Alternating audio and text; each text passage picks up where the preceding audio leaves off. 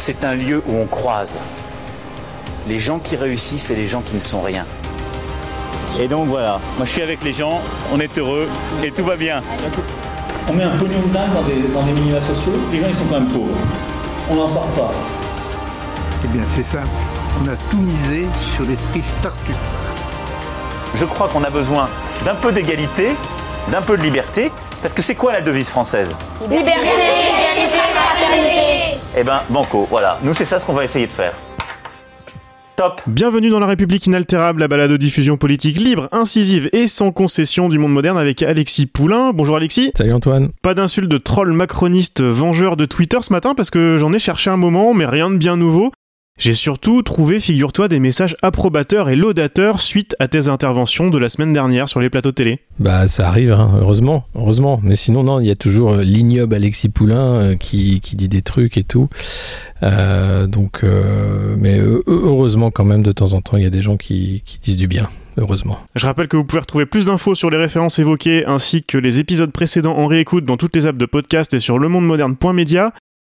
Abonnez-vous, laissez-nous des petites étoiles et des commentaires, ça permettra au podcast d'être découvert par d'autres auditeurs potentiels. Et j'en profite pour remercier Vince de, Caen, visiblement, si j'en crois son pseudo peut-être, qui commente sur Apple Podcast un peu de recul dans ce monde de fous. Ça fait du bien d'avoir un peu de contraste dans l'information, les épisodes prennent du recul sur les faits, démontent les opérations de com et pointent souvent du doigt la forêt cachée par l'arbre. Merci à Alexis pour être entier face à ses pairs et à Antoine pour le questionnement continu des informations. Merci beaucoup, ça fait plaisir, c'est ce qu'on essaye de faire quand c'est rendu comme ça en quelques phrases, c'est que on doit faire à peu près ce qu'on avait prévu de faire, euh, Alexis. Bah écoute, ouais, ça fait, merci, merci d'être euh, de plus en plus nombreux à nous écouter, à nous laisser des messages, continuer à, c'est le bouche à oreille hein, qui fait que les podcasts ça marche, donc n'hésitez pas à en parler, à dire que c'est vachement bien la République inaltérable et, tous les podcasts du monde moderne sont vachement bien aussi, euh, les guerres secrètes, Crimes sous Creek et, d'autres. Donc n'hésitez pas, ça, c'est, nous encourage et ça fait qu'on va vous, vous, offrir aussi de nouveaux formats au cours de cette année et continuer sur cette lancée. On ne va pas commencer par le point Covid cette semaine parce qu'il va être un petit peu plus long, actualité oblige. On parlera également de capitalo-fascisme et du Chili pour finir sur une note d'espoir dont on a bien besoin en ce moment. On va donc commencer par les recommandations. Pas mal de choses sur le monde moderne, Alexis, ces derniers jours. Oui, un très beau texte de Samuel Doc. Euh psychanalyste euh, qui, euh, qui nous parle de, de, ce qui restera de nous après le Covid sur euh, notre, notre étrange acceptation de perte de liberté pour une santé tout illusoire. Euh, et puis, euh, et puis aussi un article sur la perspective Biden. Est-ce qu'il peut gagner? Et s'il gagne, qu'est-ce que ça veut dire pour la relation transatlantique? Le retour de la loi Avia par la petite porte, parce que ce serait bête, hein, une loi anticonstitutionnelle, de, de, rater une occasion de la remettre sur le sur l'ouvrage. Ouais, en passant par l'Europe, a priori, vu que c'est anticonstitutionnel en France, bien ils veulent sûr, passer par l'Europe. La, ouais. la première chose qu'a fait Castex, c'était aller voir Thierry Breton pour dire ah là là, il faut qu'on s'organise en Europe pour bien censurer les plateformes. Et donc la censure, les lois de censure ne vont faire que que s'accélérer comme comme prévu, parce qu'ils ne savent faire que ça malheureusement. Euh, c'est pas ça qui fait qu'on lutte contre le terrorisme ou contre le virus mais ça permet de euh, fausser la donne des prochaines élections et être sûr qu'il n'y ait plus d'opposition dans cette grande démocratie qu'est la France. Voilà, donc c'est bien malheureux. Voilà, sur le monde moderne.media et l'article dont tu parlais tout à l'heure euh, que je vous conseille, c'est une victoire de Biden pourrait-elle revitaliser la relation transatlantique écrit par Amandine Charlet. J'en profite pour annoncer qu'on parlera largement d'élections américaines la semaine prochaine, puisque ça y est, hein, c'est dans une semaine. Avec un épisode pronostico-prospectif, hein, ça risque d'être plus compliqué que quand on fait ça avant les annonces de notre président concernant la crise sanitaire, mais on va essayer. Trump a déjà gagné. Puisqu'on enregistrera euh, mardi matin et que l'élection est mardi, donc euh, quand vous écouterez l'épisode, il se sera sans doute passé plein plein de choses. De mon côté, deux podcasts à vous recommander cette semaine, encore une fois pour changer un peu les esprits. Tout d'abord, une nouvelle série de France Culture à retrouver uniquement en ligne, pas à l'antenne. On vous a parlé ici à plusieurs reprises de leur euh, série Mécanique du complotisme. Il démarre en ce moment Mécanique du journalisme. La première mini-saison est sur l'affaire Cahuzac et c'est Fabrice Arfi de Mediapart qui raconte en 4 fois 15 minutes toute l'enquête. De sa première intuition aux suites de l'affaire en passant par euh, donc toute l'enquête, la chasse à Mediapart organisée par le monde politique et le reste des médias. Tout ça n'a pas changé. C'est très intéressant. Il y a quelques extraits radio et télé de l'époque, mais c'est quasiment uniquement Arfi qui parle tout seul, avec une prise de recul sur l'affaire et surtout sur le métier et sur son importance pour la démocratie. Euh, des réflexions qui sont bienvenues en ce moment. Pour finir, euh, je vous ai parlé il y a quelques semaines de deux podcasts d'histoire, Storia Voce et Parole d'Histoire. Il se trouve que Christophe Dickès de Storia Voce a reçu la semaine dernière André Loès de Parole d'Histoire à son micro. Pas pour parler de podcast, mais pour parler de son travail euh, à lui. En l'occurrence, un ouvrage collectif chez Passé Composé qui est le troisième tome de la collection Mondes en guerre. Celui-ci s'intitule Guerre mondiale et impériale 1870-1945. Euh, J'avoue que je n'ai jamais lu le travail d'André Loez et que je l'apprécie beaucoup comme intervieweur ou comme podcasteur. Et il est encore meilleur comme invité. C'est une discussion autour du livre, bien sûr, qui permet de se mettre à jour sur tous les aspects culturels, sociaux, psychologiques de ces conflits. Avec les dernières avancées de la recherche historique, c'est passionnant. Et comme nous sommes en guerre, Alexis, on passe tout de suite à la pipe de la semaine. Quand je vois parfois des simulations qui sont faites, des journaux qui en ont sorti, c'est de la pipe complète, hein. C'est de la pipe complète, hein. Une pipe de la semaine sous forme de point Covid. Euh, Entre l'enregistrement de cet épisode et sa diffusion, c'est possible que des annonces soient faites. Plus sûrement des déclarations à la con, hein, du genre le mieux pour soulager l'hôpital public, c'est de ne pas tomber malade, qu'on a entendu ce week-end. Sur un plateau, tu as ressorti le discours de Macron du 14 juillet où il disait en substance il y aura pas de deuxième vague, mais si on a une, on est prêt comme jamais. Euh, on se souvient des unes du JDD tout l'été et d'autres médias de cours avec euh, Blanquer qui disait la même chose ou Véran, je me souviens d'un titre euh, Les vrais chiffres de la pandémie et de la deuxième vague, ça devait être au mois d'août. Je me souviens aussi qu'à l'époque on avait ironisé en disant on a l'impression qu'ils sont déçus de dire qu'il y aura pas de deuxième vague parce qu'ils sont impatients de nous montrer à quel point ils sont prêts. Et évidemment, comme d'habitude, ils font des trucs sans queue ni tête, à réaction, avec chaque fois au moins 15 jours de retard, et en plaidant le fait qu'ils font de leur mieux face à l'inédit et qu'on aimerait bien vous y voir les gauchistes du web qui faites que critiquer. Ouais, bah, euh, filez les clés, cassez-vous et, euh, et regardez nous faire. Euh, moi, j'ai envie de leur dire. Parce que on vous a vu hein, depuis mars, c'est quand même catastrophique. Euh, voilà, la France c'est quand même un des pays les catastrophes euh, en Europe. Alors euh, bien sûr, hein, vous avez l'Italie, l'Espagne, euh, ça marche pas super non plus. En Italie, Milan, Turin, les gens sont dans la rue, ça y est, ils n'en peuvent plus des couvre-feux, des mesures liberticides, les, restaurateurs en ont ras-le-bol. Euh, en France, je trouve qu'on tient encore, on baisse bien la tête et on accepte, mais je, je crois que justement, ça se, ça se ça se tend à l'Elysée, à Matignon, parce qu'ils savent très bien que de nouvelles mesures coercitives, ça passera pas comme les fois d'avant, euh, qu'il va falloir faire beaucoup d'amendes, taper les gens, les mettre en prison, hein, faire des, des, des, des, des- condamnés pour, euh, pour l'exemple. Euh, ça me paraît être, on, on, on est quand même dans un moment de vie, quand on le documentera pour les générations futures, où c'est à une perte globale des pédales sur un virus qui tue, hein, certes, mais, mais qui tue quand même. euh, le taux de mortalité n'est pas de 0,5% ou quelque chose comme ça en fonction des classes d'âge. Euh, et, et on est en train de, de, de faire n'importe quoi, euh, totalement comme un lapin dans les phares, avec des responsables politiques en fait qui font autant de, de mal parce qu'ils ont peur d'être responsables, in fine, et de se retrouver devant un tribunal et de dire vous avez tué des gens, vous n'avez pas pris les bonnes décisions. C'est ce qu'a dit Édouard Philippe, on a vu hein, la commission d'enquête Ouais. où il disait ah bah non bah un médecin me l'a dit donc j'ai dit qu'il fallait pas mettre de masque euh, voilà euh, il se re- il se Ouais. réfugie derrière ça et ça me fait rire parce que enfin rire c'est triste mais euh, je voyais sur Twitter euh, hier Michel Lévy Provençal tu sais le, le, le grand pont Hmm. des TEDx en France euh, la, la startup nation à fond qui euh, réagissait sur euh, la proposition de Ruffin de faire euh, l'équivalent d'une convention citoyenne sur le virus pour voir comment on peut s'en sortir tous ensemble. Et lui disait, c'est dé- c'est déjà lui qui avait dit sur Twitter qu'il fallait dégager le, le droit de vote des gilets jaunes parce que ces gens sont malades. Et qui disait, voilà, le, voilà le, le populisme, ces gens, donc en parlant de Ruffin, ne devraient pas avoir de responsabilité. Le start-upisme autoritaire à son meilleur. Ouais, ouais, mais c'est exactement ça. Vous voyez, la démocratie, en fait, c'est, elle en prend plein la tête euh, grâce à ce virus. Ça permet à Emmanuel Macron d'avoir les pleins pouvoirs, quasiment, de décider seul euh, s'il faut confiner ou pas, s'il faut faire un couvre-feu ou pas. Tout ça sans débat parlementaire, sans débat démocratique. Tout ça euh, parce que il faut sauver l'économie. hein. donc c'est, ça hein, à tout prix. Et, et merde, et il faut sauver des vies. Pour surtout éviter euh, la case prison ou la case euh, tribunal parce que quand on est responsable politique on est responsable et ça c'est Mm. les emmerdes parce que généralement quand ils prennent la gâche ils la prennent surtout pour se- s'en mettre plein les fouilles pour faire des lois dégueulasses pour leurs amis du CAC 40 et pour aller après pantoufler euh, comme fait Édouard Philippe euh, chez Atos par exemple et prendre des jetons de présence euh, dans, les, dans les comités exécutifs Mm. euh, après service rendu donc quand arrive une crise majeure et que vous avez des responsables politiques qui n'ont pas le sens de l'État qui s'en foutent, qui sont des start-upers dysfonctionnels, eh ben, il se passe ce qui se passe en ce moment, c'est-à-dire qu'on a les pires au pire moment et toutes les mesures sont prises avec les pieds, trois semaines trop tard, un mois trop tard, euh, en copiant sur les, voisins, en essayant de voir comment on peut faire passer un truc alors que ça sert à rien, euh, avec euh, tout et ce contraire qui a été dit en l'espace de six mois. il faudrait faire confiance à ces gens-là. Ben non, non. Et puis on est habitué là aussi à ce que le gouvernement teste les réactions à ces options dans la presse plusieurs jours avant de prendre des décisions. c'est aussi l'objectif, et on le sait à chaque fois, mais c'est toujours pareil, c'est pour que les décisions du président paraissent magnanimes au bout du compte. Hein, regardez, on allait vous faire Hein, on allait vous faire ça, finalement, on fait un peu moins fort. Il, est sympa quand même, ce président. Là, on nous parle de confinement le week-end, donc vous allez bosser, vous prenez les transports en commun et les profs accueillent les gamins. Hein. Euh, sinon, mmh. on va encore dire sur tous les plateaux que c'est des déserteurs. Par contre, le soir et le week-end, vous restez chez vous et on vous envoie les drones et la police. C'est ça.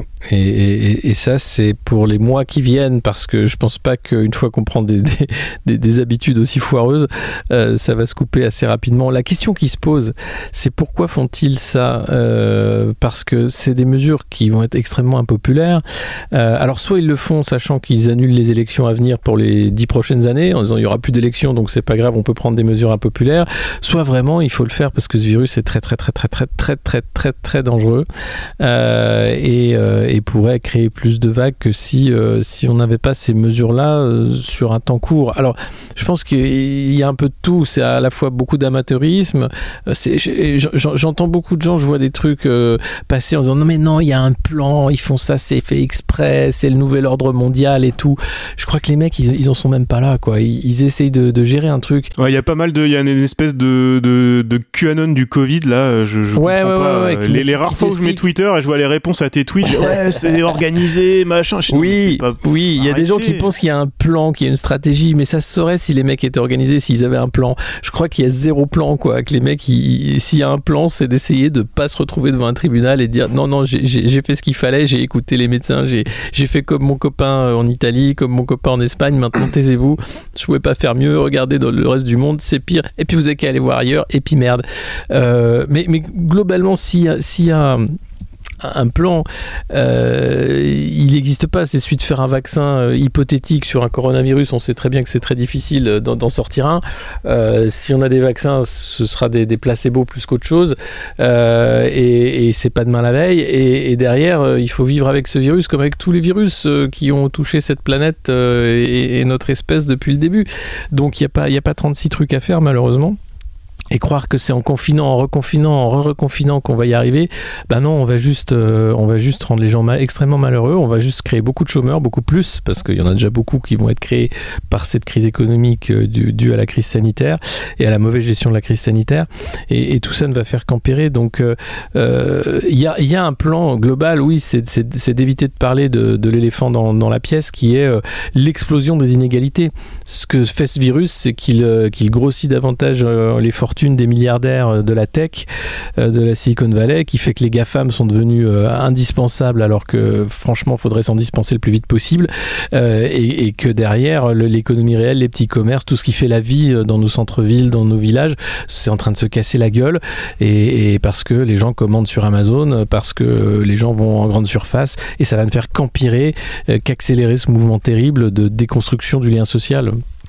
Parce que c'est l'argument qu'on entend beaucoup, c'est l'argument économique. C'est pour ça qu'ils vont euh, à chaque fois, c'est les petits pas. Là, pour le coup, je, je comprends la, la comparaison qu'on a pu entendre avec euh, le changement climatique. Euh, alors que je crois que c'est même Goldman Sachs il y a pas si longtemps qui disait euh, bah non mais en fait même pour l'économie et ça on le sait depuis le début du depuis le mois de mars, il serait plus simple de casser le virus comme on a fait au mois de mars.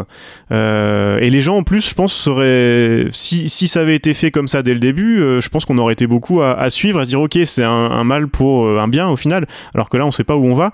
Et tu parlais de des inégalités, moi je l'ai trouvé assez folle l'image de Geoffroy de Bézieux lundi annonçant le report de la réforme de la l'assurance chômage, je crois que c'était à l'Elysée, euh, comme s'ils assumaient qu'il était porte-parole du gouvernement, ou plutôt même qu'il n'avait pas, lui plutôt, qu'il n'avait plus besoin du porte-parole pour annoncer lui-même les mesures économiques qu'il faut prendre.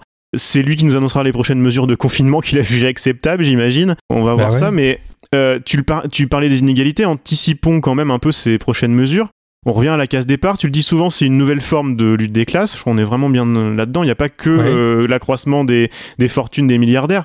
Euh, Macron avait beau parler des travailleurs essentiels, ce sont eux qui tombent dans la précarité et qui tombent malades parce que l'idéologie veut qu'il faut s'en sortir par soi-même, euh, par son travail, même quand il n'y a plus de travail apparemment. Et en même temps, ceux qui peuvent faire du télétravail, notamment dans les services, et là, oui, je vise particulièrement la Startup Nation et, et tous ces Théobalds qui ne servent à rien, ils auront eux un soutien financier sous prétexte qu'ils participent à l'attractivité du pays, à l'innovation, etc. Il y a vraiment aussi un, quelque chose qui se creuse là. On fait que renforcer les, les inégalités et je vous invite d'ailleurs à lire le dossier de Dan Israël et Emmanuel Jardino publié sur Mediapart euh, lundi sur le chômage partiel. C'est édifiant.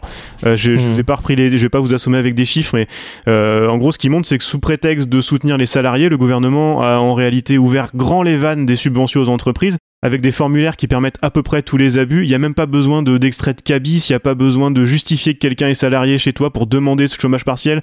Enfin, c'est, c'est, c'est hallucinant. Mais en même temps, une grande majorité des indépendants sont abandonnés, euh, je sais de quoi je parle. Oui. Pareil pour les encore plus précaires et tous les gens qui tombent dans la pauvreté. Et j'ai trouvé ça assez euh, intéressant de voir Florian Bachelier, euh, député dont on parle souvent ici, puisqu'il se trouve que c'est le député de ma circonscription. Je vais vraiment arrêter de dire mon député parce qu'il y a des gens qui pensent que qui ne voient pas l'ironie derrière, donc je, je vais dire député de ma circonscription. Premier questeur de l'Assemblée nationale, qui est un des, des, des macronistes les plus acharnés, qui était sur un plateau d'ailleurs euh, avec Pascal Pro la semaine dernière et qui, qui était d'accord avec tous les fascistes du plateau pour dire que les islamo-gauchistes c'était le problème. Il disait euh, mercredi, euh, à la- à l'annonce du couvre-feu en Ille-et-Vilaine, la maladie circule activement en Ille-et-Vilaine, nous devons collectivement durcir l'effort et rentrer chez nous avant 21h pendant trois semaines. Bon, ok, pourquoi pas. Et la fin de ce tweet qui n'a ah, enfin aucun rapport. Entrepreneur, nous savons ce que cela signifie, l'État sera là le temps qu'il faudra, tenons bon. Entrepreneur. Voilà, il se, il se cache même plus quoi. Non, mais mais il faut voir que c'est un, un discours de décérébré euh, tout fait en fait. On est on est dans un discours de secte où on, on a la, la toute croyance en l'entreprise. On croit que c'est ça qui va sauver le pays. On croit que c'est ça qui va être l'innovation. On croit même que euh, des entreprises de la santé vont créer un nouveau médicament, un machin en quelques mois. Non, euh, Gilead s'en fout plein les fouilles avec un médicament qui marche pas plus que la chloroquine de Raoult qu'elle remdesivir. Mais c'est pas grave, c'est les lobbies de l'argent qui font ça. C'est certainement pas la force de l'entreprise.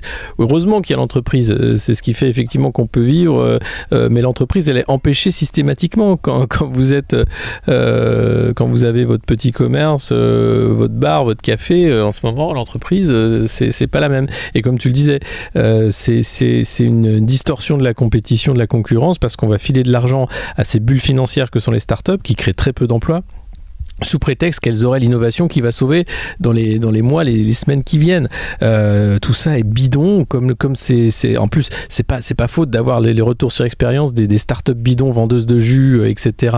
de la Silicon Valley dans la dans, la health tech, la technologie de la santé, etc. où c'était que du flanc, euh, mais à, la hauteur de ce qu'étaient les, vendeurs d'élixirs magiques à l'âge du Far West. Sauf qu'on on a changé le discours, on a technologisé tout ça, mais c'est des charlatans.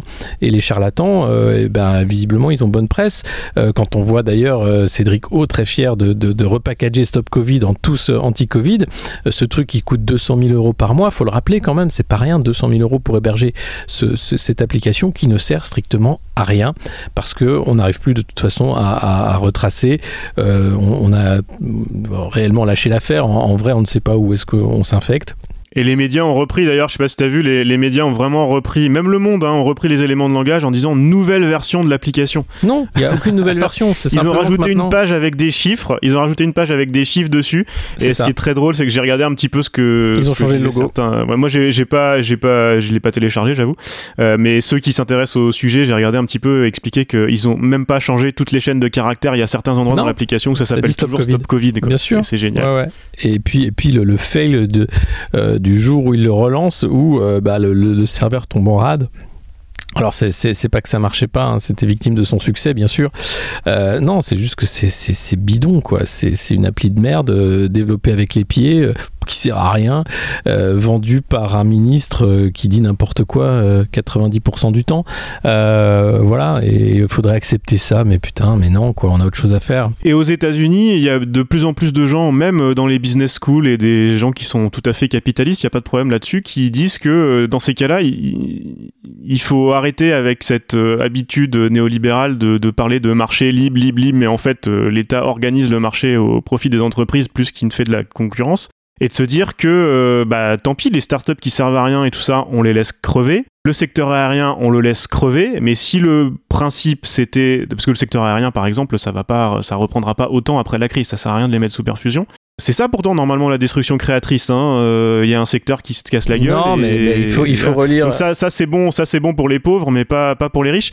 Et non, mais alors justement, eux, ce que, j'entends certains aux États-Unis dire et ce que j'entends pas assez chez nous, et il faudrait peut-être se pencher dessus, c'est de se dire que dans ces cas-là, plutôt que donner de l'argent aux entreprises, et encore une fois, ça vient de, de gens très très tout à fait capitalistes. Hein, pas de révolutionnaires euh, bolcheviques et, et, gauchistes du web de se dire que dans ces cas-là, on laisse ces industries-là crever plutôt que de, les, de leur donner des, des, subventions sans contrepartie, des prêts garantis, des choses comme ça, ou du chômage partiel, et de filer l'argent, cet argent-là, on le file aux gens qui se retrouvent sans boulot dans ces secteurs-là, qui eux vont avoir des idées, vont créer des entreprises, vont et là il y aura de l'innovation.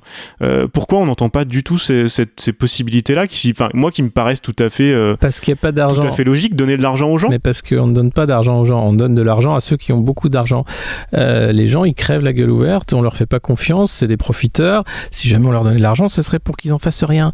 Euh, alors qu'un investisseur, lui, il sait quoi faire de cet argent, il va faire de l'argent avec. Donc euh, l'argent ne sert qu'à Ah ça. Oui, c'est ICE, prêt garanti par Bien l'État, chômage Bien sûr. partiel. Donc euh, l'idée, l'idée, l'idée est simple. Aujourd'hui, s'il y a un plan de relance, c'est un plan de relance de la bulle financière qui est, qui, est- qui est, qui est sur le point d'exploser, qui est en surchauffe totale. Euh, on a, on a un problème grave dans nos économies développées, c'est le coût du logement. Ce que fait ce plan de relance, c'est qu'il va faire exploser encore davantage les- le, le coût du logement le, le- sur le, la charge que ça pèse, euh, que ça représente pour les ménages, et que euh, c'est la sphère financière qui va capter la majorité de cet argent, de cette monnaie de singe créée par la BCE, pour justement continuer à, être en surchauffe. Euh, et, évidemment qu'il faudrait faire péter tout ça, qu'aujourd'hui il faut, il, faut aller, il faut aller dans les banques, secouer les banquiers et dire maintenant rends l'argent salopard et on va faire sans toi. Parce que ce que vous faites, c'est juste vous enrichir sur le dos des plus pauvres avec les, les, agios, etc. Et là, vous allez, vous allez vous en mettre plein les fouilles parce que vous allez créer de la dette de pauvre. Et il n'y a rien de mieux que la dette de pauvre pour votre argent débile. Euh, et, et- rien ne change. On est, on est gouverné par des idiots qui sont incapables de changer de, façon de voir parce qu'ils ont été décérébrés euh, depuis le plus jeune âge en pensant que c'était le marché, que c'était comme ça que ça fonctionnait et qui sont incapables de- de- d'être hétérodoxes en économie. Alors que tout, tout aujourd'hui leur donne tort.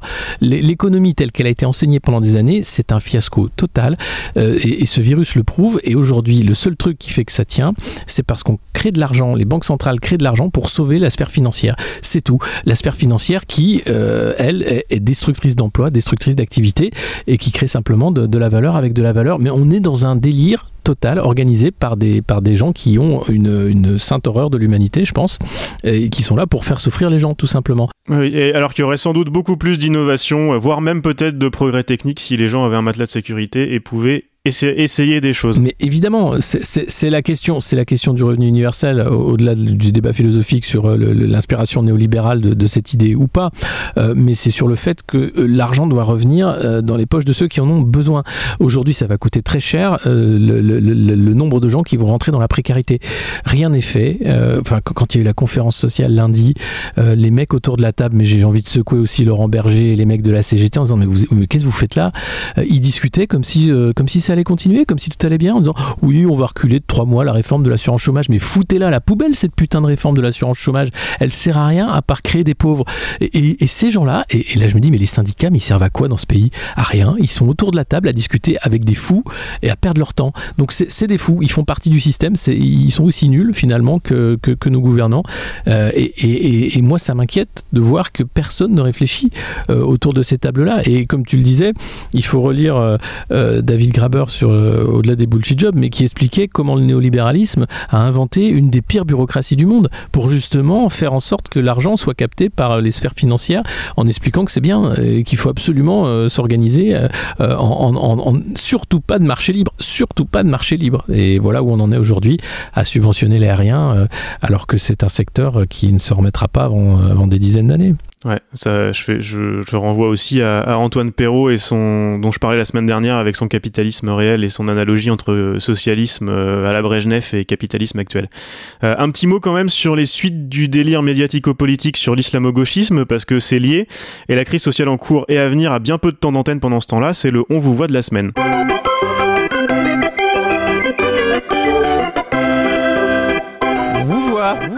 Vous voit, on vous voit, on vous voit, on vous voit. Tu parlais de Valls la semaine dernière. On a même eu droit à l'intervention de télé de Sarkozy, à Fillon à la une de l'Express sur le sujet. Tu parlais de rendre l'argent tout à l'heure. En essayant de remettre un peu les choses dans leur contexte et dans leur complexité, j'ai bien aimé l'article de Hervé Kempf dans Reporter Ouais. qui rappelait que ceux qui dénoncent euh, l'islamo-gauchisme en reprenant les mots de l'extrême droite sont avant tout une belle bande de capitalo-fascistes. Oui, c'est un très bel article, il a tout à fait raison. Et puis il faut parler aussi des, des islamo-oligarchiques euh, euh, que sont les Manuel Valls et les autres qui ont passé leur temps à, tracter avec les régimes des pétromonarchies, les théocraties les plus crasses qui existent aujourd'hui, euh, et qui font la leçon après euh, en disant attention, c'est la faute à Plenel, c'est la faute à la France insoumise. Ah non, non, non, ceux qui vendent des armes, ceux qui sont très fiers hein, d'armer l'Arabie Saoudite, c'est vous. L'homme du Qatar, c'est Nicolas Sarkozy. hein. Il faut voir qu'il il est, au PSG, il est chez Accor Hotel, c'est le Qatar. Aujourd'hui, son pote Arnaud Lagardère demande au Qatar de l'aider à sauver Lagardère Média. Euh, c'est du délire, c'est-à-dire qu'ils sont vendus, ils sont totalement vendus euh, à, ceux qui ont de l'argent, euh, c'est-à-dire euh, les pétromonarchies. Et aucune critique n'est faite dans ces milieux-là parce que, encore une fois, c'est la faute des pauvres. C'est toujours les pauvres hein, qui, font, qui créent les problèmes. C'est pas les riches. Non, non, non. Les riches, ils sont là pour gérer les problèmes des pauvres qui font vraiment décidément n'importe quoi. Surtout les gauchistes qui ont vraiment rien compris. Bah non, ce, procès en islamo-gauchisme montre une chose. Euh, bah, comme tu dis, hein, le, capitalo-fascisme. Comment euh, la plupart des, des Mao de- des années 68 sont devenus des néolibéraux euh, macronistes, prêts à tout pour dire que finalement, quand tu rappelles les valeurs humanistes, quand tu rappelles que bah, on ne tue pas pour des caricatures, mais on n'attaque pas non plus les mosquées, et puis on montre pas du doigt une communauté, c'est pas être islamo-gauchiste, c'est essayer de- de faire qu'on arrive à à faire tenir ce merdier qu'est la France. Euh, mais, mais non, d'ailleurs, euh, qu'est-ce qui fait que ça va si mal? Tu le sais, hein, euh, aujourd'hui, on a Manuel Valls en quotidienne sur tous les, les- médias mainstream. Ces mecs-là, donc ça à faire, ils mettent Valls en tête d'affiche. Le mec qui, qui a renié sa parole systématiquement, qui a trahi tous ses amis, qui s'est trahi lui-même, euh, qui est prêt à tout, qui est maintenant porte-parole euh, de l'État d'Israël, de Netanyahou, de la droite dure euh, israélienne, qui a fait alliance avec Vox, l'extrême droite en Espagne. Ce mec-là qui disait maintenant mon avenir est en Espagne, veut tout faire pour revenir en politique en France. Et, les, grands médias qui se demandent pourquoi ils sont mal aimés te le servent en quotidienne. Alors que déjà, tu as du mal à, manger compte tenu de, la situation actuelle. Donc c'est- rajouter de l'indignité euh, à la souffrance. Euh, on n'a pas besoin de Manuel Valls en ce moment et, les médias te, te- le servent parce que c'est lui qui va, qui, va, qui va cliver encore davantage. Euh, et alors qu'il n'a plus rien à dire, qu'il ne représente plus rien que sa parole trahie et la chute morale du PS dans le macronisme. Ouais, bah, il fait un beau duo avec Darmanin euh, pour euh, servir Macron qui, lui, comme ça, peut se cacher pendant ce temps-là. Peut-être qu'il se dit qu'il aura autant de chance au prochain remaniement que Darmanin. C'est peut-être sans doute ça qu'il y a derrière. Bah, Enfin, je- enfin, franchement, à un moment, je crois qu'il faut, il faut faire comme tu le disais. On parlait du Chili euh, en ouverture. Il est temps Ah que la bah, France se dote euh, d'une, d'une, d'une, d'une constituante, euh, qu'on vire tous ces gens-là et qu'on fasse une sixième république parce que franchement, ça devient vraiment, vraiment, vraiment invivable en fait, de, de- de- d'avoir à, à vivre avec ces gens-là. Justement, euh, on va finir avec un petit rayon de soleil quand même dans tout ça, un peu d'espoir avec ce qui se passe au Chili. Alexis, raconte-nous. Bah, le Chili a, élu une assemblée constituante pour euh, virer enfin, mettre à la poubelle la constitution euh, Pinochet, hein, qui était encore en vigueur, parce qu'ils se sont rendus compte que bah, le néolibéralisme, c'est de la merde. Et ouais, pas avoir de retraite, bosser jusqu'à la mort, pas avoir d'assurance chômage, être tabassé dans la rue dès que t'es pas content, c'est un peu de la merde. C'est pourtant aujourd'hui ce que nous propose le gouvernement macroniste. hein. Ils veulent absolument faire des réformes qui vont dans ce, dans ce sens-là, alors que c'est le contresens de l'histoire.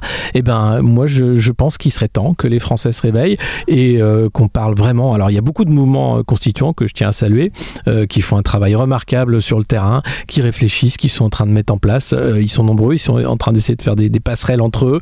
Vous avez la, France Insoumise aussi qui, dans, le, dans le programme L'avenir en commun, parlait d'une constituante. C'est une idée qui fait son chemin. Il faudrait qu'elle arrive à maturité pour 2022. Je crois qu'en 2022, c'est ni Macron ni Le Pen, ni quoi que ce soit. C'est une assemblée constituante et on enterre la cinquième et on, remet une démocratie fonctionnelle dans ce pays parce que les lois et les constitutions, oui, vont permettre de sauver le CNR, de sauver ce qui reste de solidarité. Sinon, bienvenue au Chili. Bah, Chili d'avant la constituante. Je comprends pas pourtant euh, Blanquer, euh, Castex et compagnie euh, font le, le- le- les plus gros programmes sociaux depuis le CNR. Non, non, non, ils font les plus gros mensonges depuis le CNR. C'est- d'une hypocrisie. Enfin, c'est le moment. c'est Karl Kraus. hein, il faut relire le- quand, quand Kraus raconte la montée du nazisme. c'est déjà Orwell avant Orwell. C'est-à-dire qu'il y a tout un discours qui n'a rien à voir avec la réalité. C'est ce moment macroniste qu'on vit. C'est-à-dire que les mecs ont des discours vides de sens qu'ils assènent à longueur d'antenne devant des journalistes complaisants qui ne leur posent pas les bonnes questions, qui ne les poussent pas dans leur retranchement pour montrer le mensonge. Tout simplement dire mais vous mentez là, non, ce que vous dites c'est faux.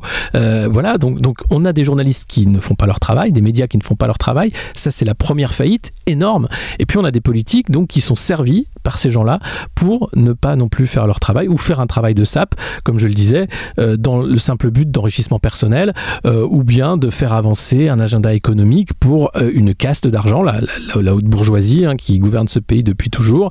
Euh, Torres parlait des 300 familles, c'est toujours la même chose. Vous avez 9 oligarques qui sont propriétaires des, médias, vous avez le 0,01%, 3000 gugus qui s'en foutent plein les fouilles en France depuis euh, l'élection de Macron. Ça ne fait qu'empirer et ça pour que des millions euh, pleurent des larmes de sang en disant que bah, c'est comme ça, faut travailler plus parce que vous êtes des, grosses feignasses quand même.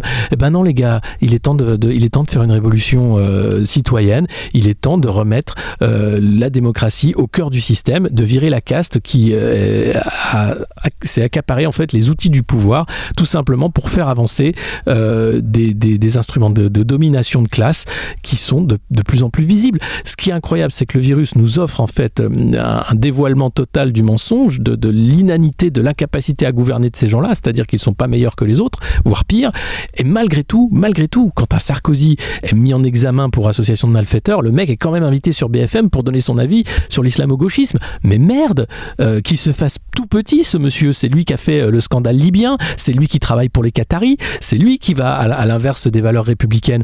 Et pareil pour tous les autres à, qui on donne euh, allègrement la parole. Valls, j'en parlais à l'instant. Donc ça suffit. Ce système, il est mort et enterré et il est temps que les Français en prennent la mesure. Malheureusement, les médias sont là pour endormir et, c'est vraiment aujourd'hui, moi je trouve que la critique politique doit se concentrer tout autant sur les médias que sur les, les mauvais acteurs qui nous servent lieu de personnel politique. Top